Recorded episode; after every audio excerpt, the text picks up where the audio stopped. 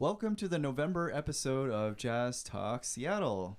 We are slightly late this month, but here we are. Hello, I'm Max. My name is Josh, and today we have in the studio a very special guest, Evan Flory Barnes, a wonderful bass player. But before we get to all the accolades and awards that he has won over the many years that he's been playing in Seattle and elsewhere, I want to remind you that we have a Facebook page for the podcast. Yep. Just look up Jazz Talk Seattle and go like that if you want news on what's going on. We're also on SoundCloud, on iTunes, Google Play, Stitcher. Please leave us a review or subscribe. That's the best way to figure out Or tell other people about it. yeah, best way to find out when the latest episode's coming out. Okay, so Evan Flory Barnes, amazing bass player, composer, arranger, orchestrator, and show producer. What else do you do? I've been singing and writing songs these Singing days. and writing Singer. songs. Yep. Yeah, which has been fun. That's awesome. And it's interesting. I think about uh, having you had uh, Marina and Birch here, like, Mhm. we- kind of bass players stepping out and, and singing these days, which is good. yeah. Used Is to, it- I used- wonder if that's like just a Seattle scene thing. Upright players that sing at the same time. you know, it's it's a, it's an interesting thing because I think like you are often you're you're in the back and you're supporting, and even if you play in a sort of interactive style, you're still Mhm. holding things down. I think so. I think there's just a natural way that you hear as a bass player that uh, I think if you've thought about singing and then you kind of get along, it's like it's a nice little thing to step into. I think. And the vo- the sound of the human voice and the bass Yes. is so harmonious. Too. Oh, that's like my favorite setting Mhm. to play. I mean, even playing even bass voice duos. It's like Yeah. Mhm. such a great sound. That's really cool. Yeah.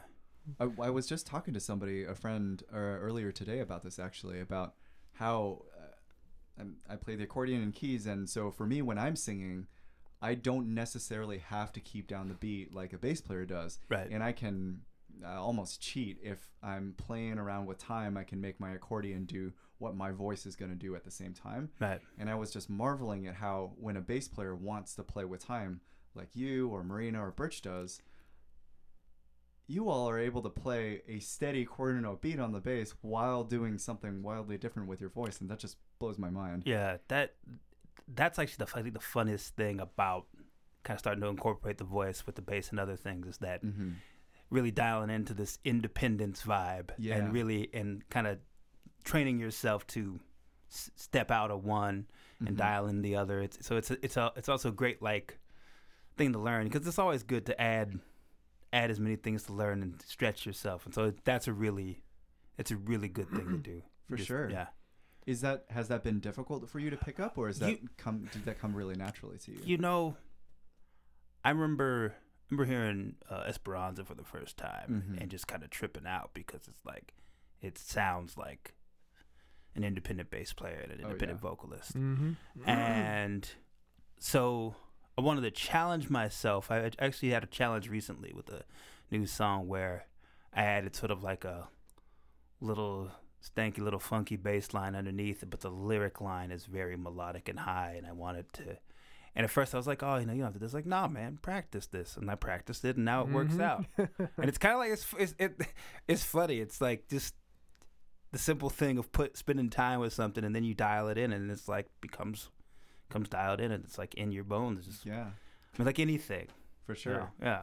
Were there specific exercises that you tried to develop that, or it was, was it just working on the song? I think it's just I think it's just working on the song and allowing myself to you know, you make allow yourself to make the mistakes, of course, and just kind of get into the repetition of it, and then just notice the nuances. and And there is this weird thing about, and I'm sure you guys know it, especially as a drummer and a keys player, but you get that independence going, and there is that kind of. I have this experience where there's almost this kind of out of body trip, which is like, hey, I'm doing, I'm doing a couple of things at Yep. once. Right? I'm, this is doing this, this is doing that, and Mhm. so just there's a kind of like way you got to get out of your own head about it and just Yep. let Yeah. it happen. I for me, whenever I'm doing any kind of independent stuff with two hands, whether an accordion or keys or whatever, it's I I don't ever think of it as independent. Right, right. It it only ever works when my brain gets to the point where I can make them both one and the same. That makes that that makes a lot of sense to me. And I think there's a thing of like you're doing the two things and they're working off of each other, and then you get to notice and get the little details like how is this voice working with the bass, and and even you'll I'll notice myself going, oh, I'm now I'm singing with the bass instead of saying singing something unique, and then at the same time this bass line is informing Mm-hmm. this, and so it's it's and then sometimes I'll sing without the bass and I'll play with the bass, and then just seeing the contrast and, and it's it's fun. It's fun to just explore that. And dial that in. What kind of groups are you playing uh, these new songs with? Are you doing mostly just yourself solo, or are you having other people play with you? It's been interesting. I I've been so right now I'm workshopping this trio version of these songs that I call love letters from the Bohemian Triangle. Hmm.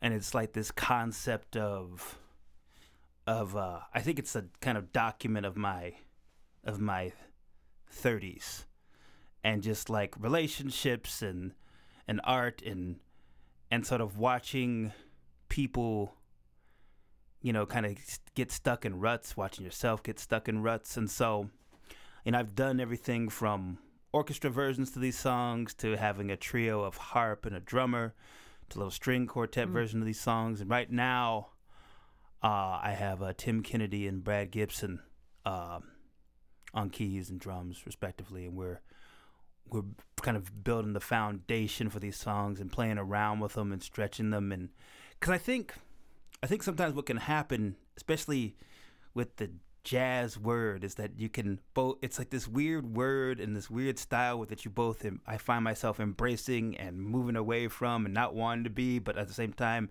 loving all the essential and deep elements of it and at the same time having other influences that you wanted to bring through and so what I've allowed myself to do is just embrace all of that and so we're playing the tunes as a trio and I'm playing a lot of uh, bass guitar actually I'm bringing both basses into it so it feels Very cool. feels good That was actually something I was going to ask you about the Bohemian Triangle because I noticed I was doing a little reading before this and I noticed that someone asked you about that once before. But for those of us who don't know what a Bohemian Triangle is, that that's kind of a concept that you came up with, right? Mhm. You what is that?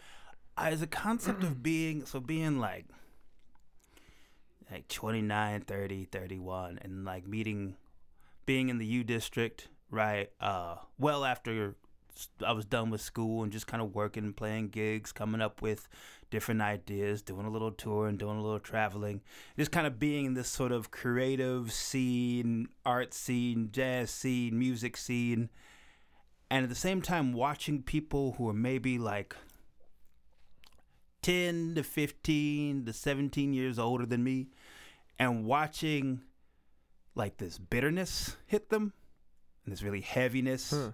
and this sort of uh holding back or unfulf- unfulfilled thing you see this bitterness and this resentment and this anger and and then saying to myself in 15 years time I don't want to be there I want to be whatever it is I do, I want to be um content and full with the the the life I have and the music I have. And I felt like I was also aware of like it's only one sort of subtle subtle like form of, re- of resigning to some aspect of yourself of not pushing yourself within 15 years goes by and uh, you're some bitter dude at the bar reminiscing on what you could have been or used to be and I just was Mm-hmm. and at the same time it's also this soundtrack of like but dealing with that in a sort of positive and kind and compassionate way where so it's like this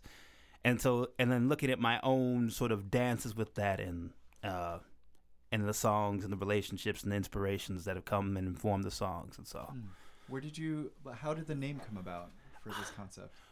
because i would see you know i would hang at flowers in the u district Mm-hmm. and then you'd hang at the blue moon and then you'd hang and you just see these characters And characters there are. Yeah, you know, and you see these, you see these, these, these, you know, sensitive, soulful people, you know, who are doing their thing on one end, but then also like, you can just see, um, like So- the idea of the Bohemian Triangle is just this kind of like artistic, creative hang playground that's inspiring at one end, But then on another end, it, it can be like you can get stuck in it, like the Bermuda Triangle. You can get hmm. stuck and get lost. Yeah. And then all of a sudden, this time passes, and it's just like, you know, the time between, I mean, even like for myself, in between like 26 and I'm 39 now. And it's like, there's one way as I look back and that time seems long stretch, but there's another, and it's like, oh man, it seems like it was just yesterday. And just so making sure, and it's also a call to make sure I'm pushing myself creatively to do what I really want to do Yeah. and not get stuck in the Bohemian Triangle. So it's almost like the the psycho- psychological concept of making the thing conscious and bringing it to light. Because if I wasn't aware of the Bohemian Triangle, probably just be stuck in it. You know. So that's super cool, and that's something I don't think a lot of people are kind of addressing, let alone making art about. Mm. Um, and actually, another thing I was going to ask you was, I know that you're involved in a lot of creative circles Mhm. around Seattle. You're, and you're from Seattle too. Yep. Grew up in here. You went to Garfield, right? Yep. Yep. Um, did you play in the jazz band there? No, I play. I was when I played in the uh, played with Sudakawa in the orchestra. Oh, okay. My my my my sort of origin story is kind of kind of a trip because it's like I started playing I started playing bass right after eighth grade, bass guitar. Then I went to Cleveland High School for a semester. I was in the sort of beginning strings, uh, general music. So there was like a guitar class, cats playing drums and like strings. So then I Whoa. played, I played uh, double bass shortly after that, and then there, we played like Canon and D and Twinkle Twinkle Little Star. It was like a, kind of like a elementary style concert. Then I transferred to Garfield. I couldn't read. I couldn't barely had any technique, but I was like, I'm gonna play in the orchestra. I just so I went up there, and then uh, I missed the waltz, and then they brought the A and B orchestra together, and then like I got thrown into the deep end. I played Shostakovich five. I was like the na- last of nine basses, and I just like I just grabbed onto what I could grab onto, and then just brought like this garage band sensibility to the orchestra. So it was Oh, like man. so my four years at Garfield was in the orchestra and then hip hop. But I tried out my sophomore year for the jazz band. Huh. Wasn't good enough at the time. Didn't make it, but yeah, Wow. it's a Well, trip. Going back to my original question, that's that's really cool. Um, uh, what what are some of the creative circles you're involved in, and, and how do those influence your music? Oh man. Well, it goes back.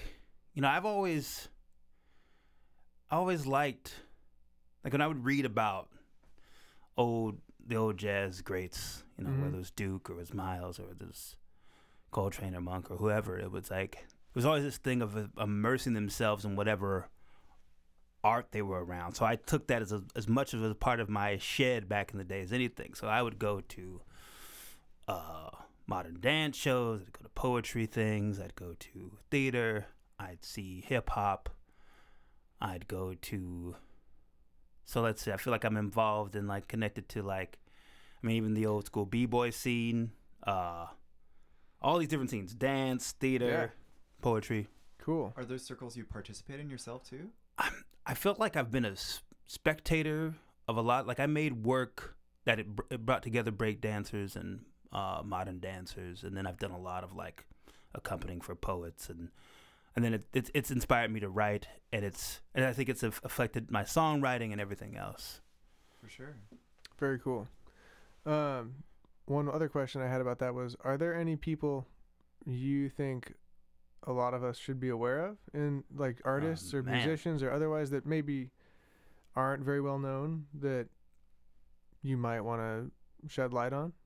Man, hmm. I mean, there's always, you know, there are always, so There's many- always, there's yeah. always so, so many, but Yeah. if any pop into your head, you know, man. because Uh, people are listening to to hear about jazz in Seattle, but that's also kind of tied into other arts and stuff. And hmm So, musician or otherwise, I was just wondering if there were any people you'd want to kind of just bring up Let's see, that man. are doing cool stuff or have done cool stuff, Yeah, there's a lot. It's, it's got different stuff, maybe. why you know the thing that comes to mind i think for this is just thinking about i think organizations come to mind you know Mm. like on the boards and what they're doing at langston hughes and Mhm. cd forum um uh let's see what else I, it's it's it's it's a trip man i i feel it almost feels like because in a way i feel like i've been in my own sort of laboratory of late, kind of like kind of kind of isolated. Like you know, I think about like or even places like venues like the Sea Monster Lounge, you know, Mm-hmm. and what goes on there. And so you know, there's a. I think anybody in particular, any one person, it's it's. God, no one's coming off the top, and it's funny. I feel like I used to like. I feel like I'm out. I feel like I'm out of the loop in one way. Like I feel like I had a like. You know, I mean, there's people that You need shed time too.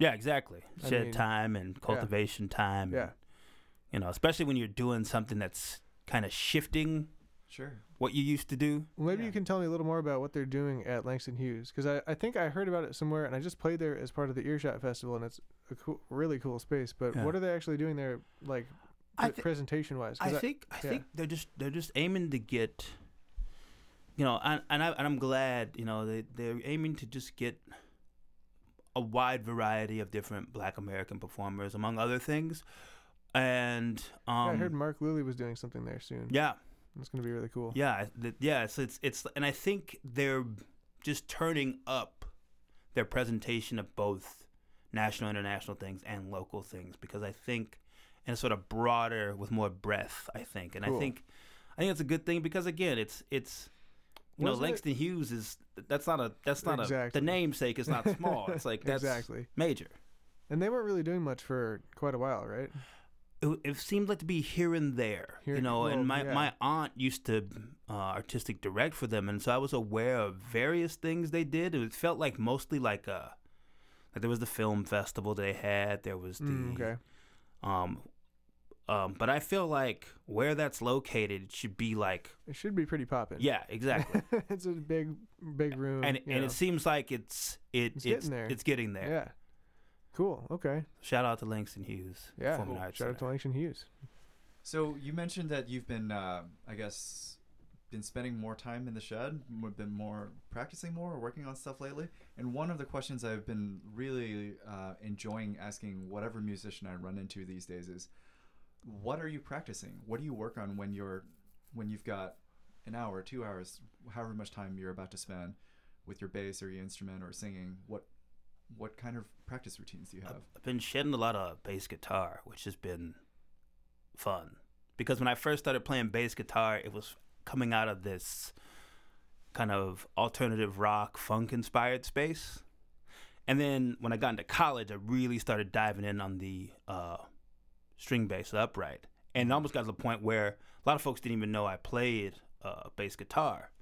And so I've been going back and you know, I've I've applied some of my upright technique to the electric, but at the same time, I've been really just dialing in some some like straight up rudimentary like bass guitar, just really just dialing in the neck, not just necessarily hmm. transferring the upright hmm. to the electric, but Sure. actually applying those bass guitar technical sensibilities. And it's been fun because the trip about kind of like having a musical bass like harm- harmonically, melodically, etc., and playing the bass lines, It's like it takes shorter time to apply kind of classic, like more classic principles. So like you can, so your your uh, the time it takes takes less, but it's a trip because it's you're still you're still training your brain to do Definitely. different things. So it's been really fun to shed bass guitar. Yeah. like it's been a lot of fun. That makes sense. Yeah. That's definitely been my experience, uh, coming from a piano background and then uh, playing accordion or Mhm. playing Hammond organ when I get the chance to. Mhm. It's a lot of the same. Uh, what you're saying really resonates Right. with, with me. That's cool. Yeah. Growing up in Seattle, um, would you say that any of your playing has been defined by the city, or any any aspects of your artistic being? I I think so. I my hope is that I mean, obviously yes, but like anything that stands out, maybe. I think, man, there's a. it's it's funny. We're me and Tim, Tim Kennedy, Kennedy? Tim Yeah. Kennedy. We're going to go out in uh, January to New York to play with Kassa Overall, the drummer who's Tim- from here. Tim is from Seattle too, isn't yeah, from Seattle. Went to uh, he went to Bellevue High School, so he's from. Oh, okay. So uh, we're going to go out there and play with Kassa, and I'm really happy about that because one thing Kassa talks about is this. There is a Se- there's this Seattle thing, and he wants to sort of bring that and share that. And I and I so it's. I think one thing I notice is that we live in a really beautiful place, like more beautiful than most places in the Mhm. country. I, I don't even want to make it like a comparative thing. It's just a certain kind of thing where you have city, two bodies of water, big big ass mountain, Mountains. two mountain ranges, and Yep. it's like that informs something. I mean, I feel like I didn't. It didn't take much to go out and get some kind of natural inspiration for I things. I completely agree. Yeah, Yeah. that that I think that and and there's I think and I think that openness is like, and that eclecticism that we have naturally. It's like a there's a yeah Yeah, I've always found that seeing mountains on a daily basis, like for well, I lived in Boston for for several years too, but uh, I think I kind of noticed when I wasn't around mountains that um, I was more aware of like the passing of time. mm, Because I don't know, maybe it's just me, but when I see things like mountains that have taken such a long time, relatively speaking, Right. to, to come into existence, it kind of just is a constant reminder of of the passing of time. I guess. Yeah. For me.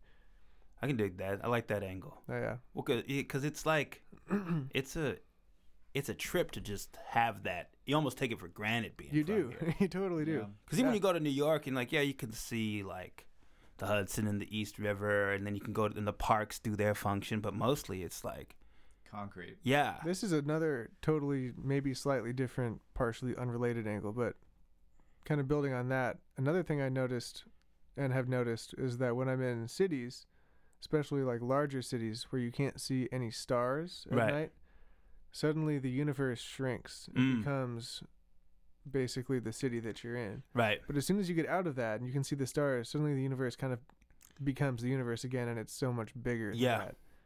And I, I, that's kind of an interesting thing that I've kind of been inspired by at times too. absolutely. And I think it's interesting that we have all we have like the cityscape, and the city's growing, and then we still have this, and it's juxtaposed with like this. Mhm. It's like when you land in Seattle, like when you like fly over, and sometimes I like look out the window, I'm like, dang.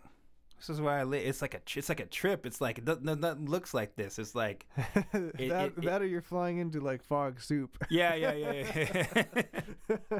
or when you land and then you get out the plane and you get out and you step out of the terminal and you just breathe like like the New York breath in contrast to the Seattle breath. Like the Seattle breath is just oh like yeah,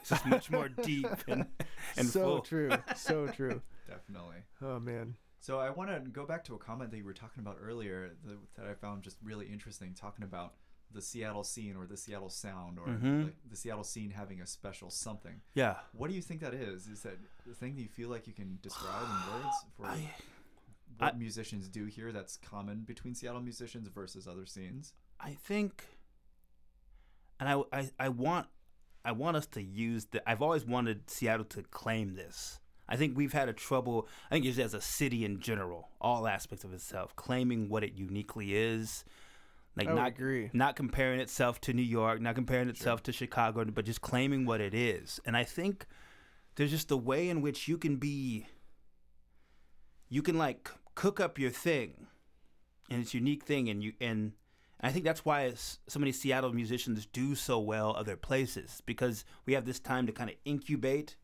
Hmm. and like gestate a certain thing, this kind of internal thing, and then when it comes out, um, it just is like, whoa, what's that? What's what's going on there? There's something, there's something there. I mean, even Quincy Jones talked about it. Like he said when when he and Ray Charles went to uh, New York, they were cultivating their own sound. So when they got to New York, they had their own thing. They weren't concerned with what cats were doing around what Burr was doing. So I think there's that. I think there's hmm. just, I mean, like I think about Jeff Johnson, Burge Marina, myself, as far as like, like we're all very distinct players. There's ways I hmm. there's ways that Burge has inspired me. There's ways that Jeff's inspired me. There's ways Marina inspires me. But no one like sounds. There's not like oh these guys are Seattle bass players that do this particular thing. It's a very unique thing amongst all those players. That's true. Hmm. Hmm.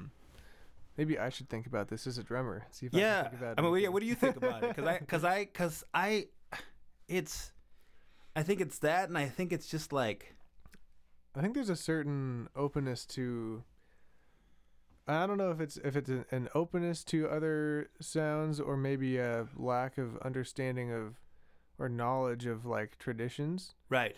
that exist in other places. I don't know which one or both it is, but I think for better or for worse, in general, people here tend to stray from the beaten path a little more. Mhm. Maybe Mm-hmm. that For could be sure. a thing that I that mean, if you, if you sometimes I think about the history of this city. I mean, Quincy Jones, Ray Mhm. Charles, Jimi Hendrix, even Bruce Lee for that matter. It's like a city of innovation and integration. It's like Mhm. take this part, this part, this part, and this part. Now, here's this new thing. and, and do your own Mm. thing too. yeah, exactly, exactly. And so there's this new thing that's your own. That's like all these different things brought together. So I have yeah, I have another question that kind of is related to that.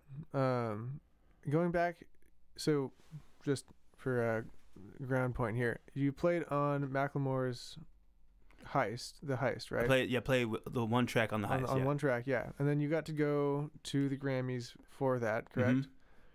And I'm assuming, correct me if I'm wrong, that you probably got a fairly maybe lengthy glimpse into that side of the music world Yeah, kind of seeing the the, the uh, you know I don't want to necessarily call it the pop, um, for lack of a better term, production side of things, Yeah. and the the just how the distribution works, how the game works, Yeah. at that level. And I was just wondering because most jazz musicians um, are not ever going to see that necessarily. Um, I was just wondering if you could maybe talk a little bit about that and what the differences are between, say, like an average day to day jazz player, gosh. and like if if there's anything they should know also Well, on either side. You know, get it's interesting because there was the playing on the album, Mm-hmm. uh, and the, the band that I had for a long time, the teaching, The was Teaching. myself and Josh Rawlings and Jeremy Jones, and we, uh, we played the song "BomBom," which is the only instrumental track on that Heist album. And what's interesting about that is that, um, you know, we got to go to the Grammys, and that was a trip. And what was actually really cool was like we were sitting next to Christian McBride, so that was pretty dope. You know, it was, it was kind of like, okay, they put us in the right place. You You, got know? a nice seat. and then uh, so there was this kind of this trippy thing about that. But what's interesting is I think that that led I think to the more important thing, which is like um one of the things I think is so important to opening your mind to different styles and approaches and musics is that led to um me not playing the bass line on downtown but writing the bass line on downtown which came out Huh. on the uh, Yeah, yeah. unruly mess album mm-hmm. and what that allowed, and since it became like I got like a little writing credit, three like on the on the Hmm. thing, that that allowed me to p- do some traveling and pay for some things and get a little platinum record and and the- Yeah. the, thing about that is that the trip of that experience wasn't necessarily the success of it, but it was kind of like that opportunity from being open to play to on Macklemore's record, this this independent this at, independent at the time hip hop artist, mm-hmm. um, led to that experience of not even playing, just writing. I wrote the bass line and then they they overdubbed it, but that like paid more than I've ever been paid before by anything. So it's a, it's a weird Huh. kind of thing of like there's all this time folks spend in the shed, but then there's this sort of things like, hey, I didn't even play. You know, there's this percussionist. What's that guy's name? Uh, Emil Emil Richards. Emil Richards. He played on the Jaws soundtrack, and he came to UW a long time ago, and he's like, right, right. Get a song, get a get a credit. It's like, it's like you know, a lot of guys they play on tracks and they'll they'll dial that in, but even if you write something, you'll be seeing a lot of money. And I just I, I just kind of thought about him. Huh. So there's that aspect of like being open, so and so you can connect to something that you don't know if it's gonna be this this hit, but it was funny. Like I was at the Seattle Storm game Mm-hmm. and it was halftime, and I heard doom. Like, I just got paid. Just got, I just got. Well, maybe I should ask as well. Is there anything that you uh, that so, so people listening, if they start writing more music, what should they do to license that music? Should it ever be placed in something like a song like that? Oh man. What do you need to do to, to basically cover yourself? Well, if that happens. I think I think there's it, it's a big question.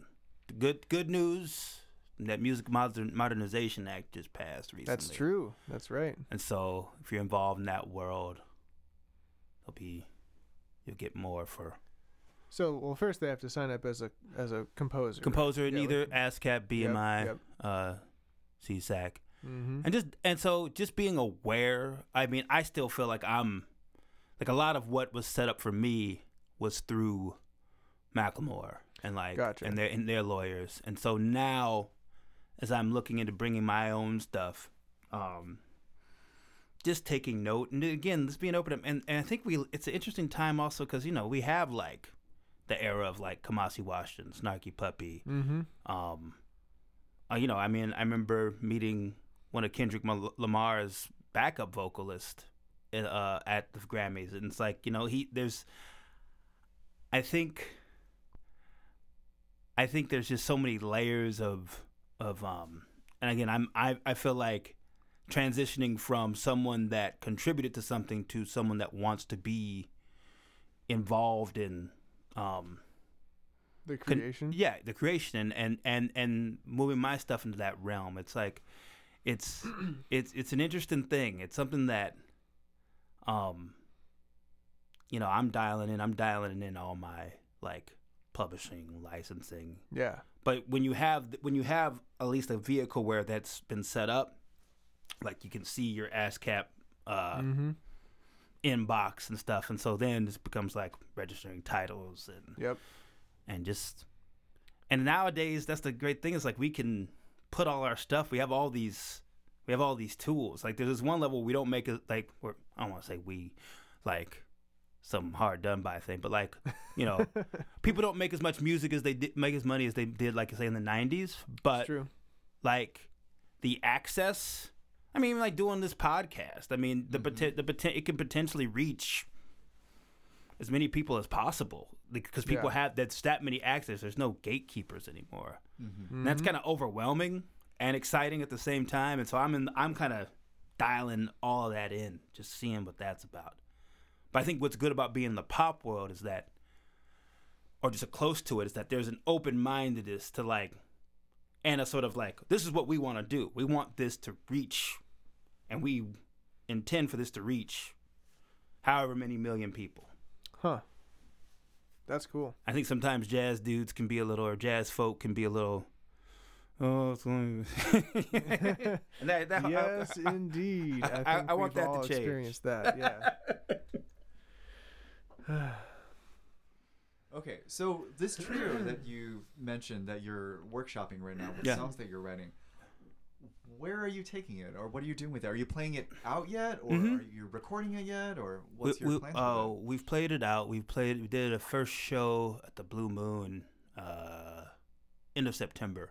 Mm-hmm. That went really well. Um, and I was really pumped because I play. I have a lot of fun playing with um, Tim and Brad. Like, there's a nice exploratory vibe that we get into, and um, so I just wanted to see what could happen. And I knew that Brad also played a lot, a lot of Tim's music. Mm-hmm. Um, Tim's uh has his singer. Tim Kennedy has his songwriting project. I forget what it's called. I think it's like Hot Rod is what it's called. Oh yeah, Yeah. Hot Rod. Yeah. so, so I knew that they had some rapport there, and I've been playing a lot with Tim in a bunch of Mhm. different settings of late. So, so there was just that openness, and so what I'm aiming to do is I think our next gig, unless we have something before that, is going to be at uh, Barboza, December 27th Mm-hmm. Opening for and Tim and I are also be playing with Kassa Overall in his project. We'll be playing with them, I think. Uh, and uh, And a great drummer for Yeah. those who don't know. Yep. And producer. Yep. And uh, so it's just to keep playing with that. Uh, get a demo going, just for gigs and to do for different stuff, and to and because I describe the music as like it's like Curtis Mayfield meets Bjork Smokey Robinson meets Thom Yorke. Whoa. It's got this like soulful but avant pop sort of thing going Uh-huh. on. I sing high, Cool. um, and we just mess. And so it's and then the the lyrics are are poetic and also personal, but then kind of disguised in a certain way. mm-hmm. And um, the plan is to really get a recording where that trio is dialed in, and then I raised some money to orchestrate it and make this really lush and like gorgeous, like orchestral avant pop soul Awesome. album. So that's Hmm. the that's the that's the intention. That's the goal. That's amazing. But right now, just to get the, when you get that trio dialed in that can Yeah. do a bunch of stuff and that frees up, then when you go into a studio with that, and you just have like that flexible and tight foundation. So yeah, that sounds awesome. yeah. Cool. Wow. Uh, I had another question, but I got so distracted at how amazing it would be to hear that record that you're describing. So I'm really looking forward. Uh, lo- really looking forward to that. Me too. So uh, we're probably at about time here, and it's Uh-huh. uh, about time to wrap up. And I just thank you so much. Thank for you. spending an evening here with Yeah, us. thanks, yeah. Evan. Yeah, thanks. I guys. really appreciate it. I've had a really fun time and great conversations with you. Um, I wanted to ask before we close, um, are there any shows that you're playing in the next couple weeks other than that December gig with your trio that you want to talk about? Let's see. Well, I'm doing. I'm doing with that trio. We're doing. So I did this show back in March called Eleven the Muse and Family. Mm-hmm. A lot of it was uh, supported by Kickstarter. Cool. and uh, we're doing a donor appreciation party at the Royal Room November 18th. Cool. And uh, what's cool about that also is that some of the folks who do- the folks who donated at the uh, at a certain level, uh, I was gonna write tunes for them, and so that trio is gonna play the tunes on November 18th. So Nice. that's November 18th, That's 7:30 cool. at the Royal Room. And then uh, Tim and Brad will be aboard, but then I'll have uh, Thomas Marriott and Kate Olson at Tula's on November 24th, and that there will be playing a lot of my um, older and newer uh, quote unquote jazz tunes from a long time ago, and I'm just looking forward to playing with those folks and having a night at Tula. So those those are immediately coming up. All right. November 24th, November 18th, November 24th. Fun stuff. Yeah. Awesome. Thanks, guys. Well, thanks again for hanging out with us. No problem. Thank you. That's all we got for this month.